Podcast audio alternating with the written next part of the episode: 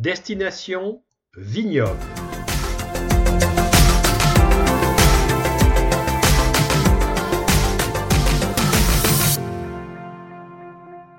Château Bégot, un vignoble au milieu des champs fleuris en Côte de Bourg, rencontre avec Joachim Hass. Le but, ma quête en gros de mon aventure dans le Château Bégot, c'est d'amener le terroir des Côtes de Bourg et en tant qu'à faire Château Bégot, puisque c'est le mien et que je travaille dedans, amener ces vignobles à leur juste valeur. Dans le travail du vin, justement, j'aimerais sublimer cette matière première, ne jamais s'arrêter dans la qualité. À chaque impact, apporter une plus-value. Il faut aller dans l'innovation, dans l'expérience, ça plaît pas, ça peut donner des idées, inspirer, ça crée une inertie, une dynamique forcément, plutôt que de respecter un schéma, c'est comme tout, hein. Si on ne stimule pas, on va stagner, on va perdre cette flamme, cette énergie de toujours innover et de faire mieux. Le perfectionnisme, ça part de là, il faut tester, si on reste sur nos acquis et qu'on se croit parfait, jamais on évoluera et souvent on va stagner, voire régresser. Méthode qui change tous les ans, il y a on apprend tous les jours, on va peut-être même changer d'avis, changer de goût, rien n'est acquis, rien n'est fixe. Bon, il y a juste comment utiliser son temps. Il faut utiliser son temps dans la recherche du détail, je trouve, et c'est ça le vin. J'ai travaillé pour un grand château, le château Seguin en Pessac-Léognan, que j'ai beaucoup aimé, que j'ai choisi par amour de leur vin. Et ce sont des gens qui m'ont quasiment tout appris. Je suis passé par Moncaillou aussi, qui sont des personnes que j'apprécie beaucoup aussi. Mais j'ai fait mes vraies armes au Château Seguin, en Pessac-Léognan du coup. Et on m'a toujours dit, alors c'était des gens qui n'étaient pas du milieu du vin à la base, c'était dans l'immobilier, etc. Sauf qu'ils ont cette pertinence de pensée qu'ils ne sont pas parfaits, ils ne savent pas tout. Chaque technicien, chaque spécialiste est évidemment le meilleur dans son domaine. Ce sont des investisseurs, des chefs d'orchestre qui ont l'intelligence de déléguer les choses pointues aux gens capables. Donc du coup, j'ai appris avec parmi les meilleurs vinificateurs, les meilleurs chefs de culture, et ces gens-là m'ont pris un peu sous leurs ailes et m'ont mis à tous les postes. Et c'est comme ça que j'ai tout appris, parce que je faisais la vinification, mais je taillais, je réparais les tracteurs, j'ai même fait un stage chez Rulier j'ai travaillé chez Rulier pendant 2-3 mois, aux frais du château de Rulier, donc c'est des tractoristes, donc ils ont beaucoup investi sur moi, on s'est très très très bien entendu. Donc voilà, je leur dois tout. C'est une des choses que j'ai retenues également, et c'est pas étonnant qu'ils aient cette méthode également. J'ai eu une autre vie avant d'être dans le vin, j'étais dans l'immobilier.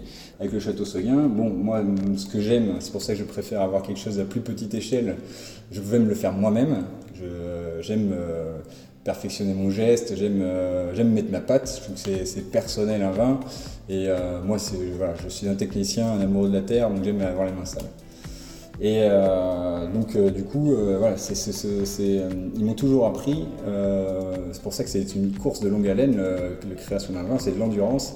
Ils m'ont toujours représenté ça comme une course de Formule 1. Ils m'ont toujours dit, entre le premier et le second, finalement il y a une dixième de seconde. Donc c'est le détail du détail de chaque petit virage, petit à petit, le moindre geste, il va falloir que tu le fasses un tout petit peu mieux ou améliorer. Et sur 3 ans, vous imaginez ce qu'on peut améliorer si on fait ça à chaque fois qu'on a un impact sur le vin ou sur le raisin. Donc c'est comme ça qu'on arrive sur du perfectionnement et qu'on évolue vite finalement dans les arômes et dans la sélection des choix à apporter pour arriver au résultat de la bouteille. Et chaque étape est cruciale et il faut les gérer du mieux possible, systématiquement. Et chaque petit détail à rater est forcément quelque chose qui est irréversible. Donc il ne faut jamais rien rater. On a un peu parlé tout à l'heure de Fleur de Bégot et de Château Bégot, qui étaient mes premières cuvées quand j'ai commencé à gérer le château. Donc du coup, la première cuvée la plus facile à faire, c'était le premier vin, le grand vin. Il fallait prendre le meilleur des meilleurs, ça c'est ce qu'il y a de plus facile. Créer un second vin, c'est beaucoup plus compliqué, parce que il faut pas... Déjà, second vin, j'aime pas trop ça c'est tout de suite péjoratif, je trouve.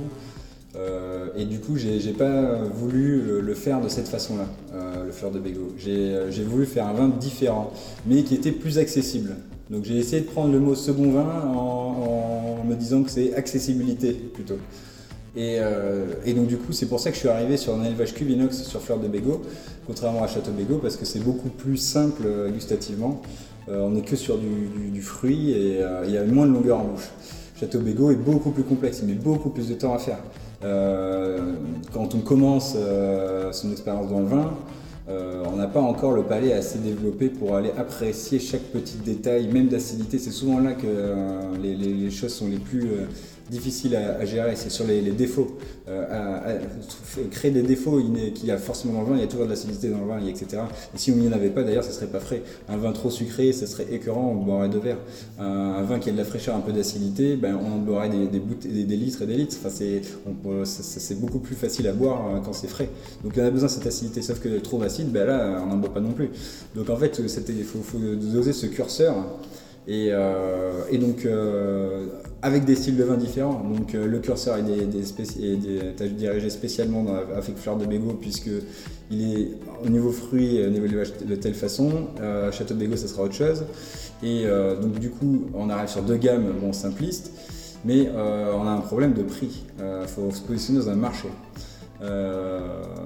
Aujourd'hui le marché des Côtes de Bourg c'est du 9-10 €. Ça ne mérite absolument pas ce prix-là, encore moins si on regarde le travail d'acharnés comme moi, et je ne suis pas du tout le seul, loin de là, à mettre toute mon énergie. On est des vrais paysans encore aujourd'hui dans la Côte de Bourg, on n'est pas des millionnaires en costard-cravate, on est malheureusement, et heureusement je veux dire aussi, puisque c'est ça qu'on aime, on est sur nos tracteurs, on est dans notre chai, on a les mains défoncées, on est obligé de se mettre de la crème hydratante sinon... On rappe nos femmes, on peut plus rien toucher. On est vraiment impacté par notre travail physiquement et moralement, puisque on a tout aussi, on doit aussi gérer le vignoble, gérer le commerce, le marketing, tous les objectifs. On est des chefs d'entreprise en plus d'être paysans. Ça c'est dans le monde de l'agriculture, mais et dans le vin, voilà, on est sur une matière. Un produit transformé et vraiment transformé, quoi. Ça met beaucoup de temps et d'étapes pour arriver à l'aboutissement. Donc c'est intense, ça ne s'arrête jamais et on vit en plus de ça au rythme des saisons. Destination Vignoble, un podcast produit par AquitaineOnline.com sur une musique de Cyber SDF dans un titre d'Olin, utilisable sous licence Creative Commons 3.0.